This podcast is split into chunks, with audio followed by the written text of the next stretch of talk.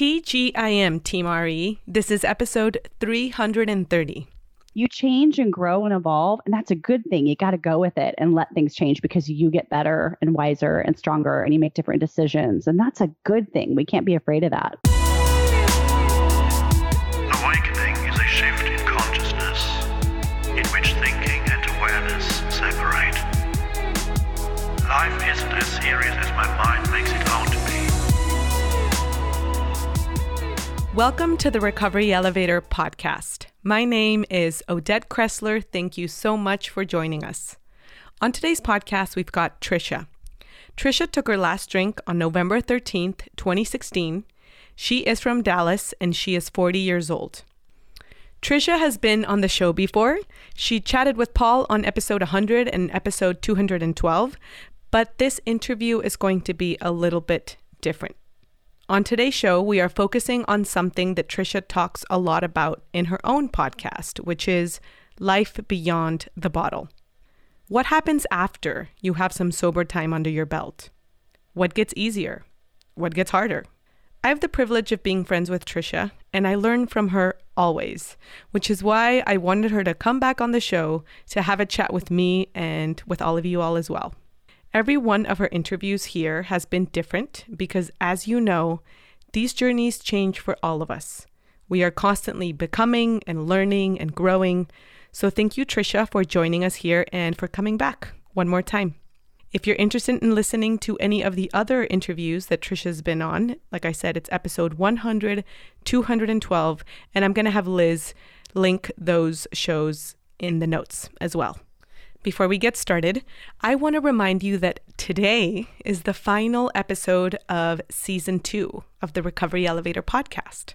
Don't worry, we're going right into Season 3 starting next Monday, June 21st. And I don't want to give away what new surprises we have in store for Season 3, but I'll tell you this much. It's going to be fun.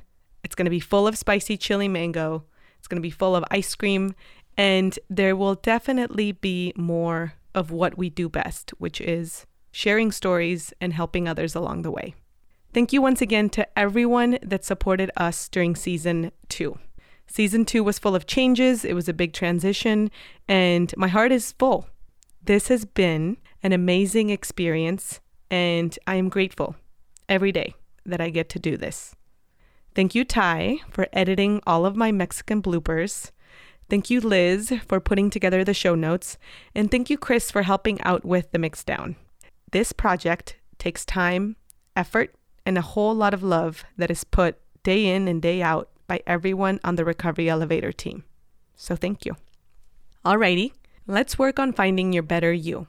In the last couple of weeks and months, we've been getting a lot of messages from people sharing a similar struggle, the feeling of being stuck. I'm ready to quit drinking, but I get so envious of others around me when they're drinking. Or, it feels like the path is to be sober, but I'm struggling in letting go of booze. How will I be able to celebrate and enjoy life without it? First off, I want to say this is a totally normal chapter on this journey.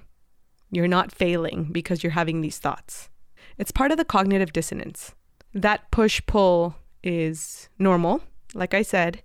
And this is like breaking free from the matrix. The matrix being this life, this world, this society where yoga and mimosas seem to be the new ultimate pairing, where communities sell drinking as a way to connect, communities where you can get certified as a craft beer expert. How did we get here? How can we live outside of these narratives and break free from this story when we are consistently being surrounded by messages supporting alcohol consumption? It's like we're choosing to swim against the current until we realize we don't even have to keep swimming. Not because you're giving up and going back into the matrix, but because you've realized that you don't even have to be a part of it. You can step out of the water.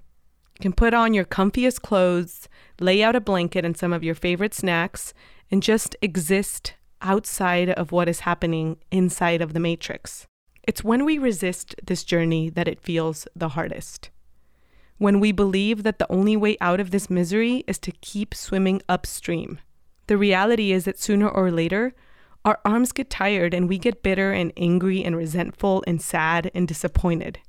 Choosing to see this journey as an opportunity instead of a sacrifice is the first step in breaking free from the crazy alcohol matrix. Choosing to see and believe that we are the lucky ones, as Laura McCowan says. Choosing to see that the decision to not drink is a decision we make because we understand that there is not one single positive thing that alcohol can contribute to our lives. The matrix lies to us.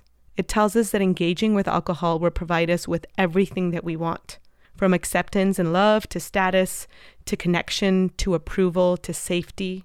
The matrix is flirty and attractive, and we all fall for those looks and promises. It's not until we understand that we are being seduced and wooed that we can stop engaging with it. When I quit drinking, I stopped consuming alcohol, but I was still stuck in the matrix. I was still wanting to engage with people in the same way that I was engaging before. I still wanted to interact with the world as if nothing had happened. And I was expecting to still feel like I was a part of it. It's taken me time to realize that I not only had to detach from booze, but I also had to detach from the matrix, because the new way of life I was looking for doesn't even exist within the matrix. Yes, we have to live in this world. We have to be part of society in these communities where alcohol is normalized. But we have power, the power to choose and create new experiences. We have to stop resisting this journey, and we have to stop wanting to fit in where we once fit in so perfectly. Because the reality is, we don't fit there anymore, even if we wanted to. We've outgrown that version of ourselves. And although that may come with grief, it also comes with plenty of opportunity. And guess what? It also comes with joy. And joy is scary sometimes because we think we don't deserve it or we think it won't last. So we go back to wanting to try to fit in that space that was there for us inside of the matrix. And when we try to mold ourselves and squeeze ourselves back in there, we get mad because we don't fit in as well anymore. Our arms get tired of swimming, and we feel like we want to give up. I wanted to close out this season with a reminder. You have the power to break free from the matrix. You have the power to heal, to create new pathways in your brain, to discover new places, new friends, new parts of yourself that you didn't even know existed. You can find peace in your decision. You can stop fighting the ways in which people live inside of the matrix and instead focus on the beautiful piece of grass you're now sitting on. We don't have to add suffering to an already sometimes painful path. We can lean into new beginnings and things that feel good. In listening to this show, you're already a part of the new matrix, a new world that goes beyond quitting drinking. A place where we're able to be honest with ourselves, where we are willing to change, where we are part of this bigger healing cohort. You matter. I know days are hard and we get vulnerable. And on those days, it's really hard to not be seduced by the matrix. Trust me, I've been there. I know, though, that every time I go back and try to fit in the way that I did in the past, there's this new sense of self-betrayal because there's no room for that version of me there anymore. You can find peace in your decision to stop drinking. All right, eso es todo. And before we hear from Tricia, let's hear from my favorite resource on this journey, Cafe Ari. When I decided I wanted to pursue an alcohol-free life, I knew I didn't want to do it alone. I joined Cafe Ari almost immediately after I found it, and I was so surprised at the amount of grace, support, and love that was offered to me straight away. One of the things I quickly realized was that I had a lot in common with the people in the community. People all over the world with similar feelings and struggles that understood me. Community matters, and lining up with people that have the same goal in mind really helped me stay the course on my own journey, especially when I came across bumps on the road. When joining Cafe RE, you get 24/7 access to a group full of others whose priority it is to live an alcohol-free life. These groups are capped at under 400 members to ensure quality connection. In Cafe RE, you'll find that quitting drinking can be fun. For $24 a month, you get access to the community, You get paired with an accountability partner, attend educational online webinars, attend in-person meetups, participate in book club, movie club, and more. You'll also get discounts to retreats and to sober travel trips. 10% of monthly fees goes towards our service project, where we work with a nonprofit helping those who have been affected by addiction.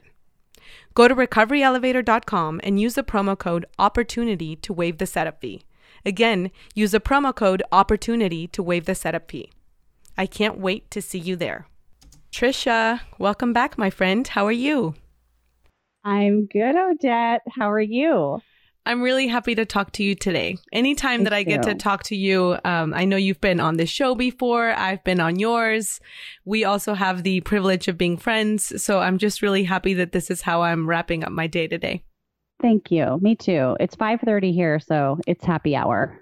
It's happy hour. We're having our chais. We're talking recovery. It's a great way for me to end my day. So thank you. I'm so psyched to be here.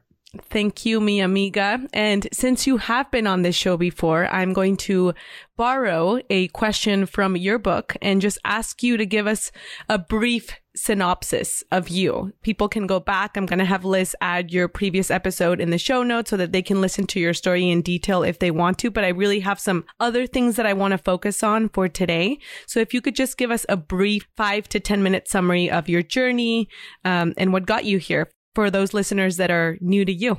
Sure. Well, my name is Tricia Lewis. I quit drinking on November 14th, 2016. Sometimes that feels like a week ago, and sometimes that feels like 100 years ago. But up until that day, I would have called myself a high-functioning alcoholic or drinker. I don't really have a word that I identify myself with. But, you know, I grew up around addiction. I had family members that were really close to me that had alcohol and drug problems. So my idea of what a problem looked like was based on my experience with those people around me. And they were people who were just sort of like exploding their lives. So I thought that having a drinking problem meant that you looked really bad, like that everybody could tell it was a problem, that it was undeniable, that you lost jobs, got in fights, ruined your family, like that you did all of those stigma type things. And so in being around a family member like that, it's pretty common for a sibling or a loved one to, be codependent, which that word sounds different than it means. Codependent, we focus our attention on other people and try to fix them or try to control the situation to make it peaceful for everybody. Like they end up sort of becoming our addiction and our obsession. And for me, that took the form of perfectionism and trying to overachieve and sort of make up for my brother, who was the drinker in the family, the addict in the family. So I found achieving and perfectionism and success to be what validated me. That was my currency. So I grew up and always worked a lot. I worked in the service industry. In my 20s, I worked as a chef at a really young age. And anyone who's been in the restaurant industry knows that it is like working on a pirate ship every day. It can be, at least for that was my experience. So we worked really hard, and I would go out and drink as hard as I worked and get up early the next day and do it all over again. And I was very protective of my drinking. I didn't want anyone to know that I had a problem, because that idea of like just understanding how hard that is to be around an alcoholic, I just didn't want to be that for anyone around me. So my obsession was making sure it looked like I was fine. Don't worry about me. Everything's fine. But I used drinking to control things, to control my feelings, to control my anxiety.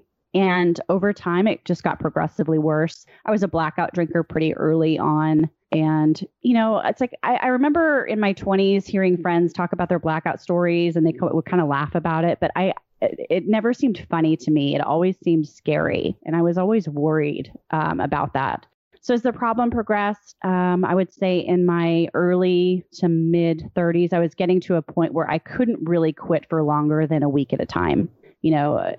For a while I could go a month, and then I could go 3 weeks, and then I could go 2 weeks. And then it got to where I just needed to drink every day.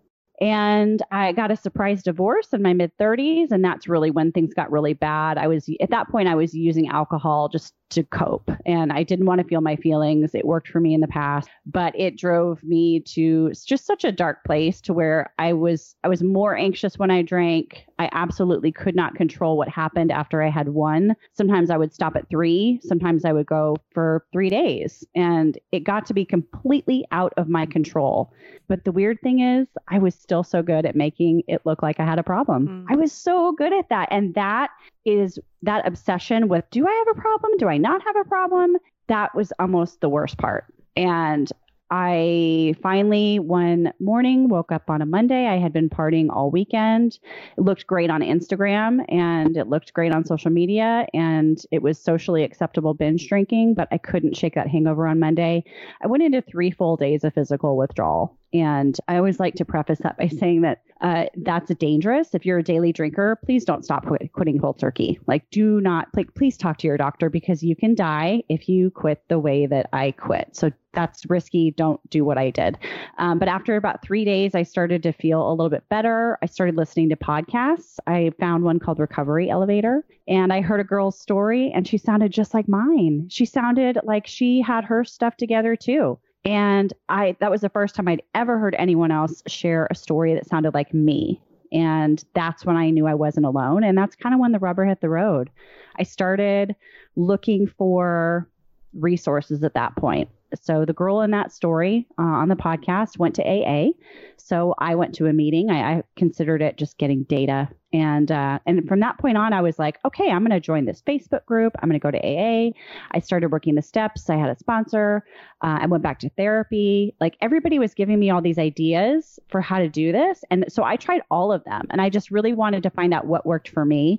And they didn't all stick, and I didn't do all of them all the time, but I liked that I could do this my way. And if on Wednesday it felt different and I wanted to do it that way, then I could do that. There's actually a lot of freedom in recovery that we don't realize. So that's how I started recovering, really. And I don't know if that's where you want me to stop the story or what. Yeah, I mean, it's crazy to think that it's going to be 5 years in November coming up. It's going to be 5 years. Yeah, that's weird. That's weird. It doesn't feel like it.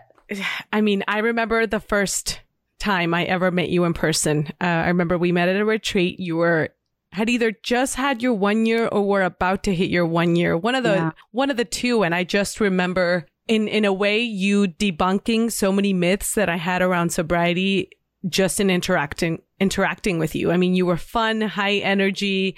The first person that I met in person that I thought, I would want to be friends with this person, because that's the other thing that I think we keep bumping into these situations. And I hear story after story of, like, we feel like we're alone. That's the first thing. And you mentioned you heard your story through someone else's story on the podcast. And then we also feel like nobody like us is struggling with this. It's like, oh, people are actually out there, but nobody that's like me. And I feel like I'm different. Mm-hmm. Exactly. Yeah, my story is unique. Yeah, it's not actually. We're all the same.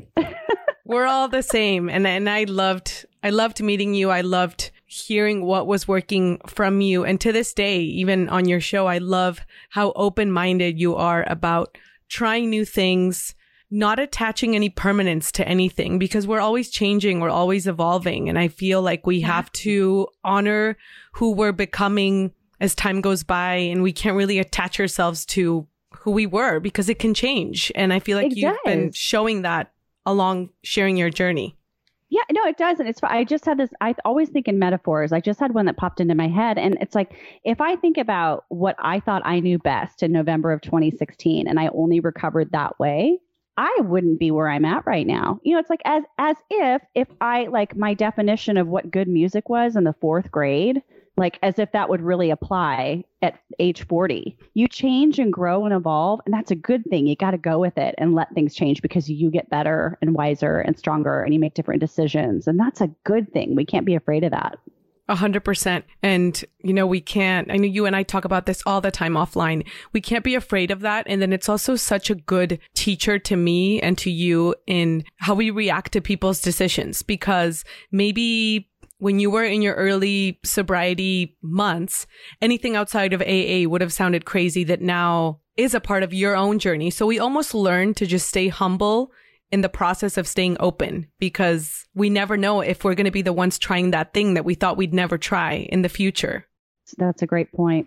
Yeah. And I do have one question right out of the gate that came to my mind when I knew you were going to be on here, simply because it's happening to me a little bit. I don't know if it's because of where I'm at in my context or if it happens to other people. So this myth of the further you get away from your last drink, is it becoming easy to forget how bad your problem was and say, maybe it wasn't that bad. Maybe I wasn't drinking that much. Just because, you know, we have this tendency, I think about pregnancy and labor and delivery and how we forget how much it sucked. And then you lose perception a little bit. Have you forgotten how bad it was, A? And how do you make yourself remember that it was as bad as it was? You know, there's a part of me that forgets, but not in a way that ever makes me consider drinking as an option. I think that with time, everything gets a little fuzzy, but the general understanding that I still have about my past relationship with alcohol is that it was terrible and that I can never go back to it. The freshness of what new sobriety felt like that first 90 days was so weird and uncomfortable and scary and exhilarating and just wild. Like that freshness has kind of, sometimes it's hard for me to go back and remember exactly what that felt like. But I think that's just time. And I don't think it's necessarily me forgetting about how bad things were. And also, to be fair, I talk about recovery a lot, you know, being in this community and having the, you know, recovery happy hour and having a really solid group of friends who are also in recovery. I make this a really big part of my life. And I think that's a big reason why I never forget how bad it was. And that's important. I mean, we have to talk about this. We have to integrate recovery into our lives for that reason. You know, we need that. We really need it like knitted into our lives so we understand why we can't go back to the way it was. Yeah. And listeners, I mean, Tricia has her own podcast. I'm hosting this podcast for now. And there are other ways to create that daily recovery piece of your life. And I want to encourage you guys. I mean, like Tricia said, we have a deep trust circle where we're all talking about recovery and sobriety and why in one way or another, even if that's not the topic of conversation, there's underlying things that we all share when we enter this journey. And I often think, you know, even if I had the thought of drinking back, that would actually mean at this point that I would lose some of my closest friends, because even when I was having my day ones and having my slip ups, you were always there. But of course, the relationship is going to change if I would decide to go back out and attempt to be a normal drinker. So even just having close relationships with other people on this journey, I think builds such good accountability, because then you don't want to let go of those relationships. At least that's what helps me a ton. Yeah, we all just encourage each other, you know, and I think that, you know, giving back, you know, encouraging other people and, you know, my listener, you know, social media followers, like, again, that's just more reinforcement that I need to practice what I preach and I can't go back. I can't go back. It was, well, I mean, a not nice way to say it is like, I would be an idiot to go back knowing what I know now and living this life and knowing what I went through the first 35 years doing. I would have to go crazy to go back to it. What would you say are some lessons in sobriety that are some later lessons, things that maybe you weren't ready to even start processing early on? Because at the beginning, we're just so laser focused on not drinking. Not drinking. Yeah. You know, people pleasing is such a deep rooted issue with me. I mean, that goes back to, you know, all the inner child work that I've done with my therapist. I think we're figuring out, I mean, that was probably back when I was like 4. So as I get more time and do that work underneath the alcohol, I realize what an old and hard habit that's going to be to break. And it's you never arrive. It's continuous work. But that's a big one that I know I'm going to be working on for a long time. And it took me a hot minute to get there too. Like you said, in the beginning, we just need to figure out how to get through the day without drinking alcohol. And then as you work through this process, you start picking up those little nuggets along the way and you know, turn over rocks and you know, look under things and you'll find something over here that you need to work on. And, you know, as you keep going, you'll find something over there. And it's really cool because it never gets old. But that people pleasing one, that's a tough one. And that's a pretty common one too. I talk to a lot of people who struggle with that same mental pattern. It is really hard. And I know you mentioned and you shared about your brother and, you know, a lot of these traits of being in a family dynamic where where addiction exists, you know, people pleasing, perfectionism, for me, like thinking like I'm crazy, like my feelings don't matter. And those things end up being so much harder than actually not drinking. Yeah. It's like, hard. I mean, how many times have we grown up and asked myself, is this how I should feel? Like, cause that was a big thing. I was asking, feeling this way, is this the right way to feel or is this the wrong way to feel? And there is no right or wrong way to feel. Your feelings are what they are, but you know, they exist and they are real and they don't determine your identity. And so that separation of myself from my feelings, man, that was a big one to figure out. And it's just crazy. It's just crazy. If you had told me in 2016, Tricia, you're going to figure out that alcohol is like 20% of this and the other 80% is the rest is what you're going to work on, I just would have never believed you. I thought it would have been so one-dimensional, and it's not. It is the tip of the iceberg, my friends. It gets intense. I know we're also both working through some ACOA, adult child of an alcoholic workbook. And it's like, whoa, we probably wouldn't have been able to pick up this book a few years ago. Let's just say that. Absolutely not. Absolutely not. I needed some serious tools to even start that program. That was intense. It is intense. I'm only on like step. So, and it took like 5 months to get to step 2. Slow and steady, my friend. Yeah, I'm in no hurry. I'll get there. You said earlier that when you were high functioning in your drinking, achieving was your currency, and growing up, that became your currency. What would you say your currency is now? I would like to say that it's joy. You know, it's joy and contentment. If that counts. Totally, you know? Counts. I mean, yeah. I'm not sure if you're looking for like a bad currency or a good currency. No, joy. I would say joy and peace. You know, I need to know at night if I am sleeping easy and there's not a whole lot of stirring in my head, you know, just ruminating on things, then I know I'm doing something right, you know, and lately through a lot of breath work and meditation, it's just, I'm just trying to find the joy in everything. You know, I've spent my whole life trying to base everything about myself on what I could achieve and what I could earn. And all that does is just force you to work yourself into a hole. And, you know, I don't want to do that anymore. It never got me anywhere. But I do know that it feels a lot better when I try to find the joy in things and focus on what makes me happy instead of what I think I should be doing for other people or even what I should be doing, you know, for myself. It's like, no, what do I really want to be doing? You know, there's some discernment you have to learn with that, but I think that's where I'm at right now. Yeah. And knowing you personally, it's really neat to watch. You know, we both are grown adults. We have to do things sometimes in our days that aren't as exciting and aren't as joyful. But I feel like the way you carry yourself and make decisions is definitely shown. You're kind of getting away from that people pleasing path and just getting on your own path. And whether that means like you're going to either go to your Pilates class or skip it or, you know, make a mocktail in the middle of the day. I feel like you're really honoring like little younger Tricia, which is really cool to watch.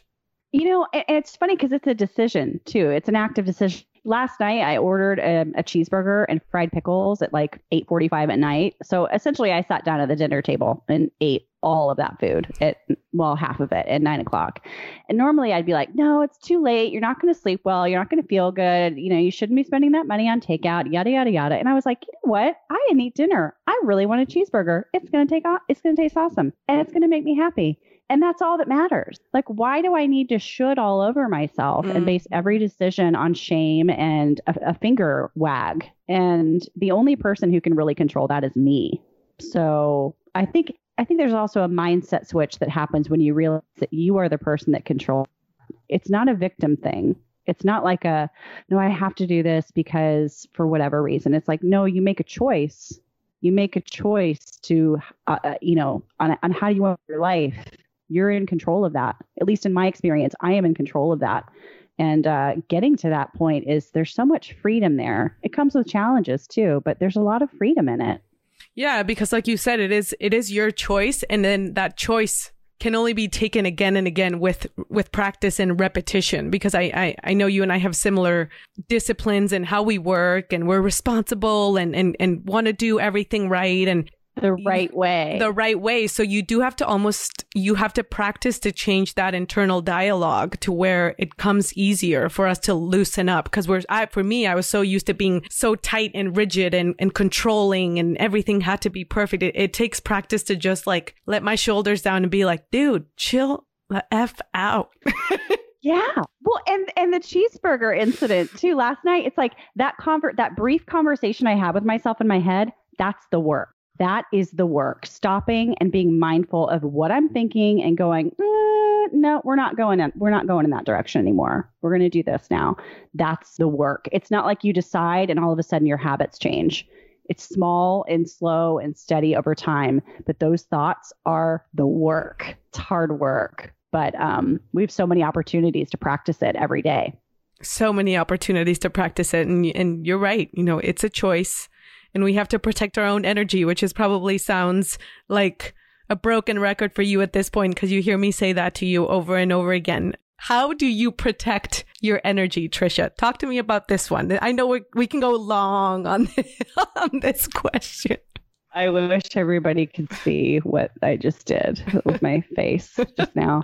How do I protect my energy? Okay, first, if we're going to get like logical here, first, I have to identify what is an energy suck? You know, really identify a problem. You know, okay, I feel this way. Why? Okay, it's because this person said this thing. Okay, why? Did I cause that, or did they do it? Was it out of line for them to say something? Okay, I choose B. Okay, great. Now, what was my reaction to that? Okay, where did that come from? Like, it's again, that's the work, the thought process of really digging in and breaking it down. It sounds really complicated when I list it out like that. You know, your thoughts are so quick. It's not like it takes that long. But I think just identifying my part in things, and half the time, I don't have anything to do with those instances where I feel like I'm being sucked dry. I'm gonna kind of form my thought here for just a second. Take your time. It is hard. I know it's a hard question, because it's like you and I talk about daily exchanges of just our normal life where we have to protect our energies, and it can be as easy as just set boundaries, yada, yada. But then we get these curveballs where we get triggered still. And that's the work, like you said. Why is this activating this in me? And how can I react to it in a way that it's protecting my energy versus feeding into it? And it's not perfect. Half of the time, right. I'm in it when I call you half of the time. Yeah. Yeah. I mean, I don't know what you and I would do without each other sometimes. Can you believe that this happened? And yeah, it's nice to have a friend who talks to a large audience behind a microphone, because you understand what it's like on this side sometimes when everybody, you know, thinks that they get to have an opinion on what you do and how you live your life and what you say on the air. And it's really just, okay, what can I control here? Now that, and then identify that. And then that's what I work on, you know, draw a circle around yourself. Focus on what's in the circle. And that's, and, you know, and that's it. You know, I have a certain amount of energy. I have a certain amount of days in my life, and it's my job to figure out what I want to spend that time on. And I guess, you know, and then there are some days when I can't do it. There are some days when I haven't slept enough, or I didn't eat, or, you know, I'm feeling moody or whatever, and I can't. And somebody just zaps it out of me, and I don't do as good of a job as I would have liked. But you know what? You get to go to bed at night and sleep for 6 hours, and then wake up and do it again the next day. And you try again the next day. That's all you can do. We're all going to die anyways. You get to try again. And like you said, you know, I'm really grateful that I get to talk to you about this. And it's not just this. Back to like, you don't have to have a podcast to feel these things, because it could be, you know, nobody really knows what's happening in your life. Say just Instagram. Everyone thinks they know each other. Everyone thinks that they know the whole story. I love a puzzle analogy, because, you know, I love puzzles. Everyone thinks they know every single piece of the puzzle, when in fact, they're just getting like the top left corner.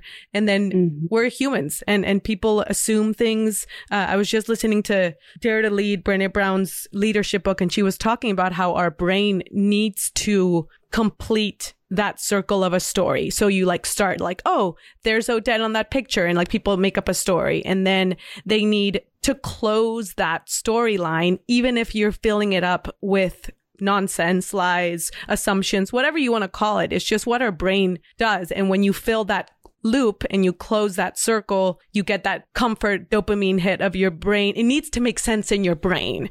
And that's what we experience. And we just, whatever it takes for it to make sense in our brain, we'll go with it. We'll roll with it. And sometimes, unfortunately, people get the short end of that process because you end up saying it out loud or having an opinion that is wrong, or you don't even know if you're accurate, and it affects people. You know, we're just all humans trying our best. Yeah. Well, and it's funny when I say, you know, when I make the comment about us being around behind a mic and getting to relate to each other, I'm glad that you brought that up. Like, you don't have to have a podcast to feel these feelings. And I bring that up because I am going to disappoint people, period. No matter, I don't care who you are. At some point, I will disappoint you. And I disappoint myself. You know, I'm in recovery too. I am an alcoholic or problem drinker, whatever word you need to put there. I am that person, just like anyone else. I used to have a really bad problem with alcohol. I have learned a lot of tools that I put into practice that I work hard at every day. I have a, you know, 2 jobs and a dog and a regular life like everybody else has. I'm doing the best I can. And it can get frustrating when people assume because they tell the stories that they need to complete the circle in their brain. And to be fair, I know that I've done that to other people because I am human. We are all human, but our own experience, our own personal experience is not a universal experience. You know, I kind of joke saying like, well, we're all the same. Well, you know, if we've all had a drinking problem, then we understand the same feelings. But like what's going on up in our brain, it's not universal to everybody around us. You know, as much as you and I have in common, our brains are very different. Our life experiences are very different. And we just have to remember that other people are just doing the best they can do too.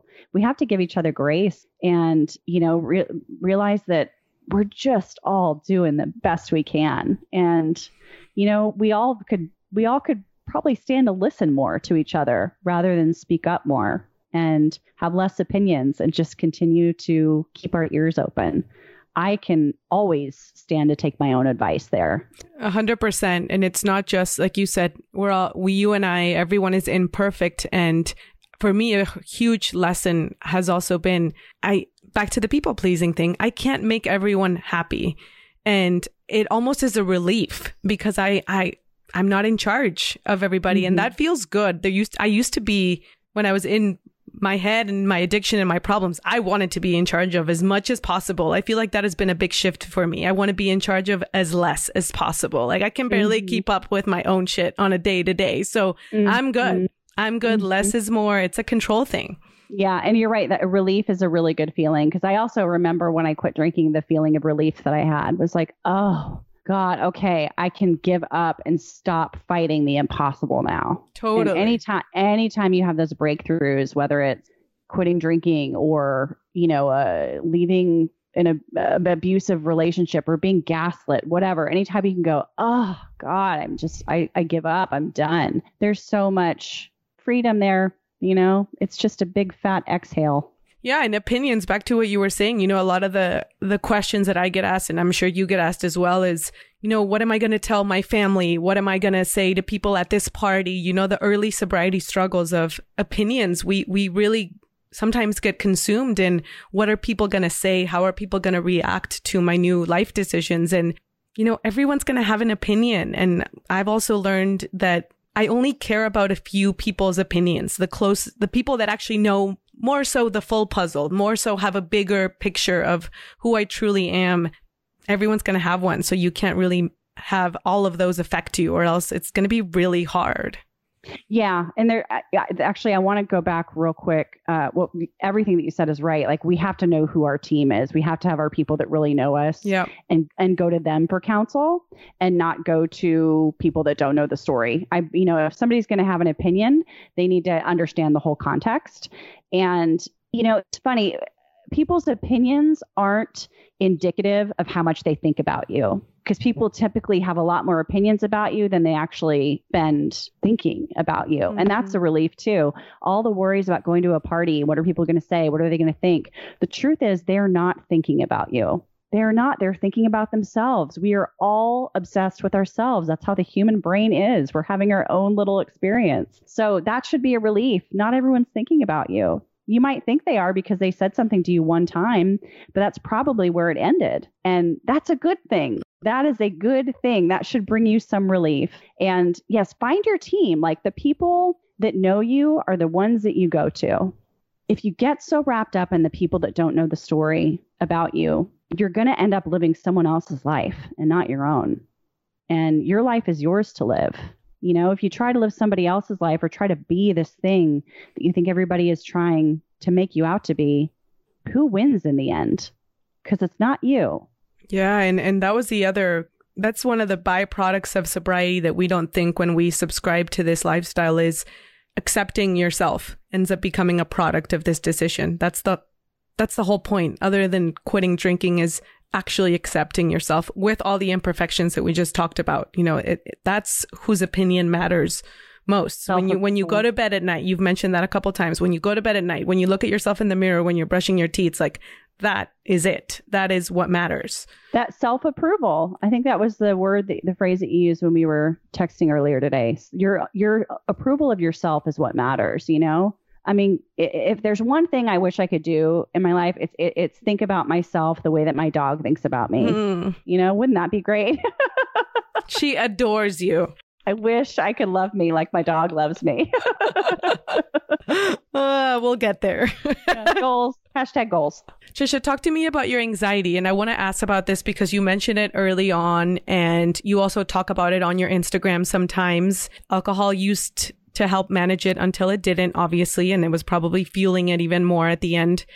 How is it now? I know you still struggle with it. How do you manage that relationship with your anxiety now? Well, first of all, I think I've had anxiety. I think I had it as early as age 7. That's when I can remember, maybe 6. That's when I can remember having the feelings like in my stomach. And it was just undiagnosed for a long time. I don't think I ever really asked for help or identified what I was feeling. So I don't fault anyone for not diagnosing it. But I had a formal diagnosis in my late 20s when I started to have physical panic attacks that were preventing me from like living a normal day-to-day life. So, you know, I was calling out sick to work all the time and canceling plans and, you know, huffing and puffing into a paper bag. It was just awful. So I got medication that I have used like just when I need it. It's not something that I have to like take every day. But I didn't really get any tools to really manage it other than here's the thing that's going to change the chemistry in your head. And I'm very grateful for that medication. I still use it. But anxiety can be progressive as well. At least that's been the case for me. So what started out as just a physical panic attack of like the, you know, hyperventilating and, you know, wanting to throw up and tunnel vision and all those fun things. Eventually it turned into what's dissociative anxiety. So I was noticing where I would just block out days at a time. I mean, not from alcohol, not like an alcohol blackout, but like I just wouldn't remember a whole weekend, even though I knew I was there. And those would be times when I was feeling a lot of anxiety. I would lose my sense of smell and taste. And it turns out that's just what my anxiety progressed to. And now it's just something that I live with and pretend it's a roommate. It's just something that's in my head. And sometimes it speaks louder than other days, but I know what to do to sort of keep it in check. Do you find that some sober tools are applicable to anxiety as well? Giving up alcohol is the best thing you can do. For anxiety. I know it feels like that glass of wine is soothing you for a minute, but scientifically and biologically, that is not happening. You will feel that way for a short time, and then it's going to create more anxiety, and that will continue to get worse the more that you drink. If you give up drinking, I guarantee you will feel less anxiety. Maybe not at first, but soon, like your body will readjust and you won't have that chemical forcing that response anymore. But now instead of reacting to it, I just try to prevent it where I can. And those are all tools I learned in recovery, you know, having a therapist, meditation, journaling. Journaling is huge. Exercise, getting good sleep, making sure I'm eating. Like these are very basic ways to take care of yourself that have tremendous benefits for anxiety. And I still do take medication as needed. And I'm so grateful that I have it. But preventing it is really the best thing. Yeah, I thought about the HALT acronym right now. You know, it's so crazy how sometimes just eating, like, when was the last time I had a meal, and how long did I sleep last night? For me, it's very similar, but with depression, it's like those simple things that I learned through this journey of just self-care. You know, we're busy, we're high functioning. I don't have time for myself. I don't have time, you know, hustlers, I sleep less, whatever. I've totally flipped that switch to I understand how much I need it and how much I enjoy it. I love sleep now so much. I love it. That's why I'm so protective of my morning routine and like going to bed early. It's like, yeah, I know it's 9 o'clock. It's time for me to start powering down. That's what I do. Like, that's how you get. And I'm having this imaginary conversation like with man friend, like, but this happens. I'm like, yeah, it's time to start powering down. Like, this is how you're going to get the best version of Tricia tomorrow. So deal with it. It's a win-win. Oh, man friend. Hi, man friend. Appreciate you. I learned that I like to keep as much of my private life as I can private. So that's why we don't say his name. Yeah. I've heard you recently say a couple of times, I don't even know where, you've been mentioning how you feel more and more connected to your body than ever. And that is almost a newer thing on this journey for you. I know you talk about breath work and how that's had a part in that. What do you mean by that? How is that helpful, being more in tune to your body as you're on this journey?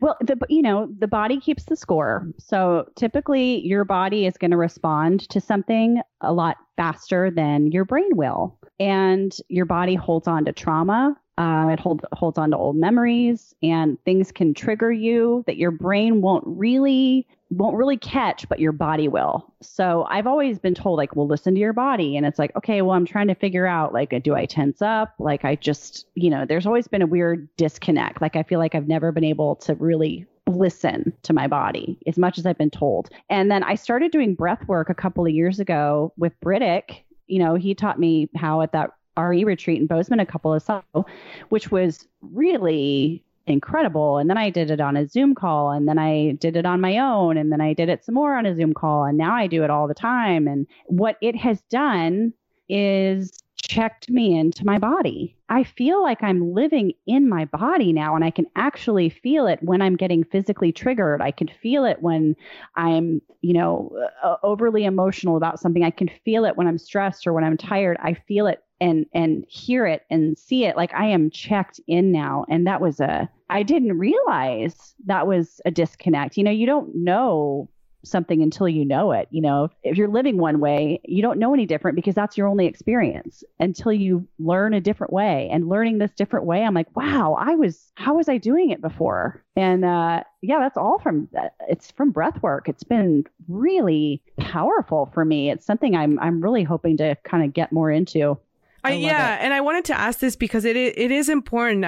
It makes me think a lot about my own journey and people who struggle with eating disorder recovery, and how at the beginning when I started treatment, the doctors would say, "What's your hunger like? What's your hunger?" That we used to do the hunger scale at treatment, and I'd be like, "I don't know." And "What's your fullness level?" And I'd be like, "I don't know." And it reminds me of, like, we have all of this information and all of this data and all of this advice and all of these diets we've tried, so we've completely don't even know what it feels like to be hungry. And with you having the lifestyle that you had of, like, high functioning, ambition, perfect, all of these things, it was probably really easy for your brain to kind of unplug. You like, this is what we have to do. So it doesn't really matter what you're telling me. We're just going to go and achieve and do this. And coming back to that just seems so obvious. It seems so obvious to me, having young kids and seeing how connected they are to their cues.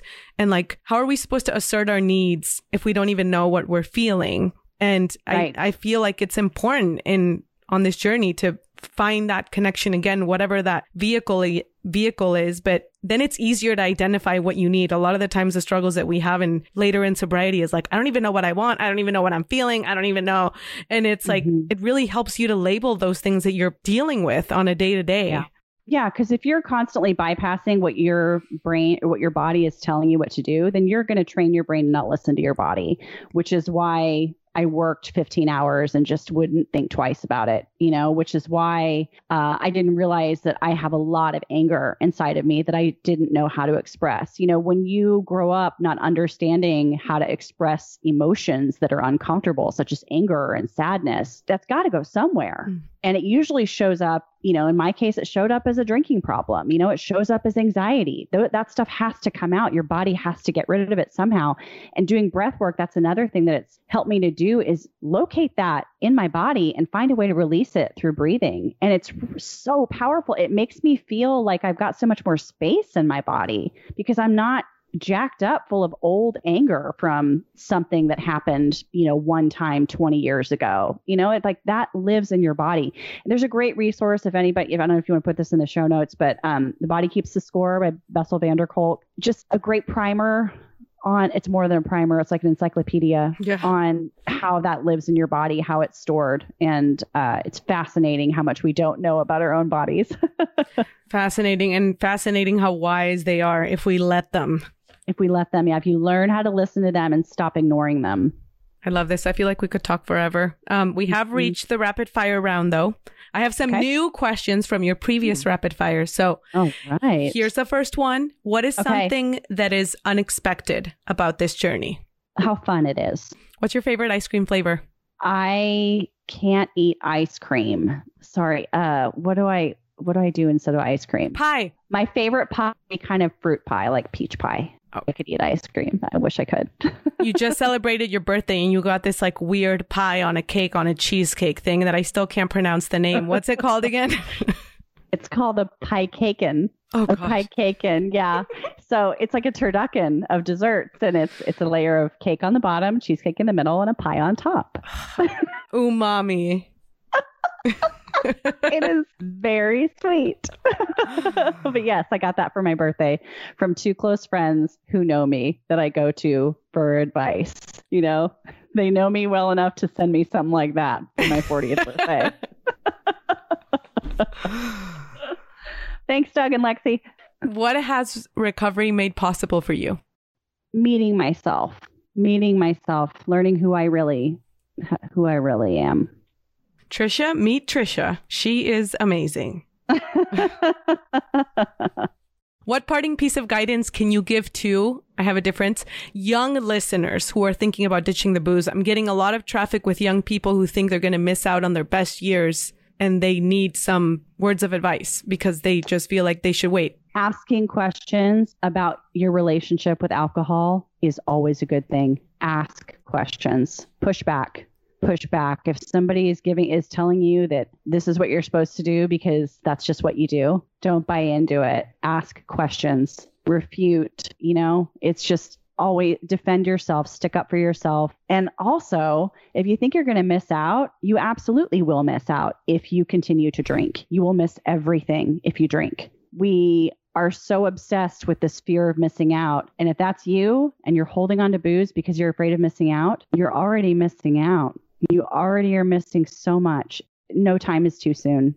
You're already missing out. I love that. Yeah, because you're hungover all the time, or drunk all the time, or blacking out. You're already missing out on so much. And when you're not, you're Googling or listening to this. So join the party. Join us.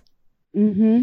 Yeah, party's open. That's the other thing. Party's on. Yeah, you talked about having more space in your body when you let go of these feelings, and like the amount of space that you can release in your brain when you stop this thought cycle of should I quit? Obsession. Should I quit? That is a big chunk of space. It's an obsession, and it sort of detracts you from the real problem, which is ask yourself if you're happy. That's what you need to ask. I love you. Thank you so much. I love you too. Thank you for having me. Talk soon. Bye. Bye. Very well, Team RE. That's a wrap. It's a wrap on our interview and a wrap on the season. And before I say adios, I want to give you a little final challenge. This challenge is inspired by Glennon Doyle, and it has to do with the matrix that we were talking about earlier. Consider this my last homework assignment of season 2. Take out your journal, notebook, computer, whatever, and write out what the most beautiful and most authentic version of your life would look like. What would that mean to you? How would it feel? Who would you be connected to? Get specific. If you are so frustrated with the way things are now, but somehow keep coming back to it because the unknown is too scary for your brain to even process, then give your brain some ideas of what life outside of the matrix would look like. Give your brain some direction so that it feels less freaked out. Our brain doesn't know the difference between our imagination and reality. So write it down. Fill in all of those fear gaps with hope. Remember that you're not alone, and together is always better. If you muster up the courage to do my final assignment, I would love to read what your most beautiful and most authentic version of your life looks like. So feel free to email me and share it with me. My email is odette@recoveryelevator.com. Recovery Elevator, you took the elevator down. You got to take the stairs back up. I believe in you. Love you guys. How do you know this is the experience you need? Because this is the experience you're having at this moment. In the seeing of who you are not, the reality of who you are emerges by itself. Life isn't as serious as my mind makes it out to be. Being must be felt. It can't be thought. Your inner purpose is to awaken.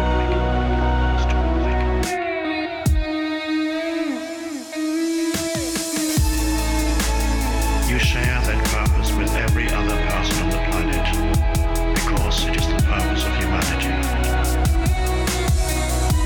When you don't cover up the world with words and labels, the sense of the miraculous returns to your life that was lost a long time ago when humanity, instead of using thought, became possessed by thought.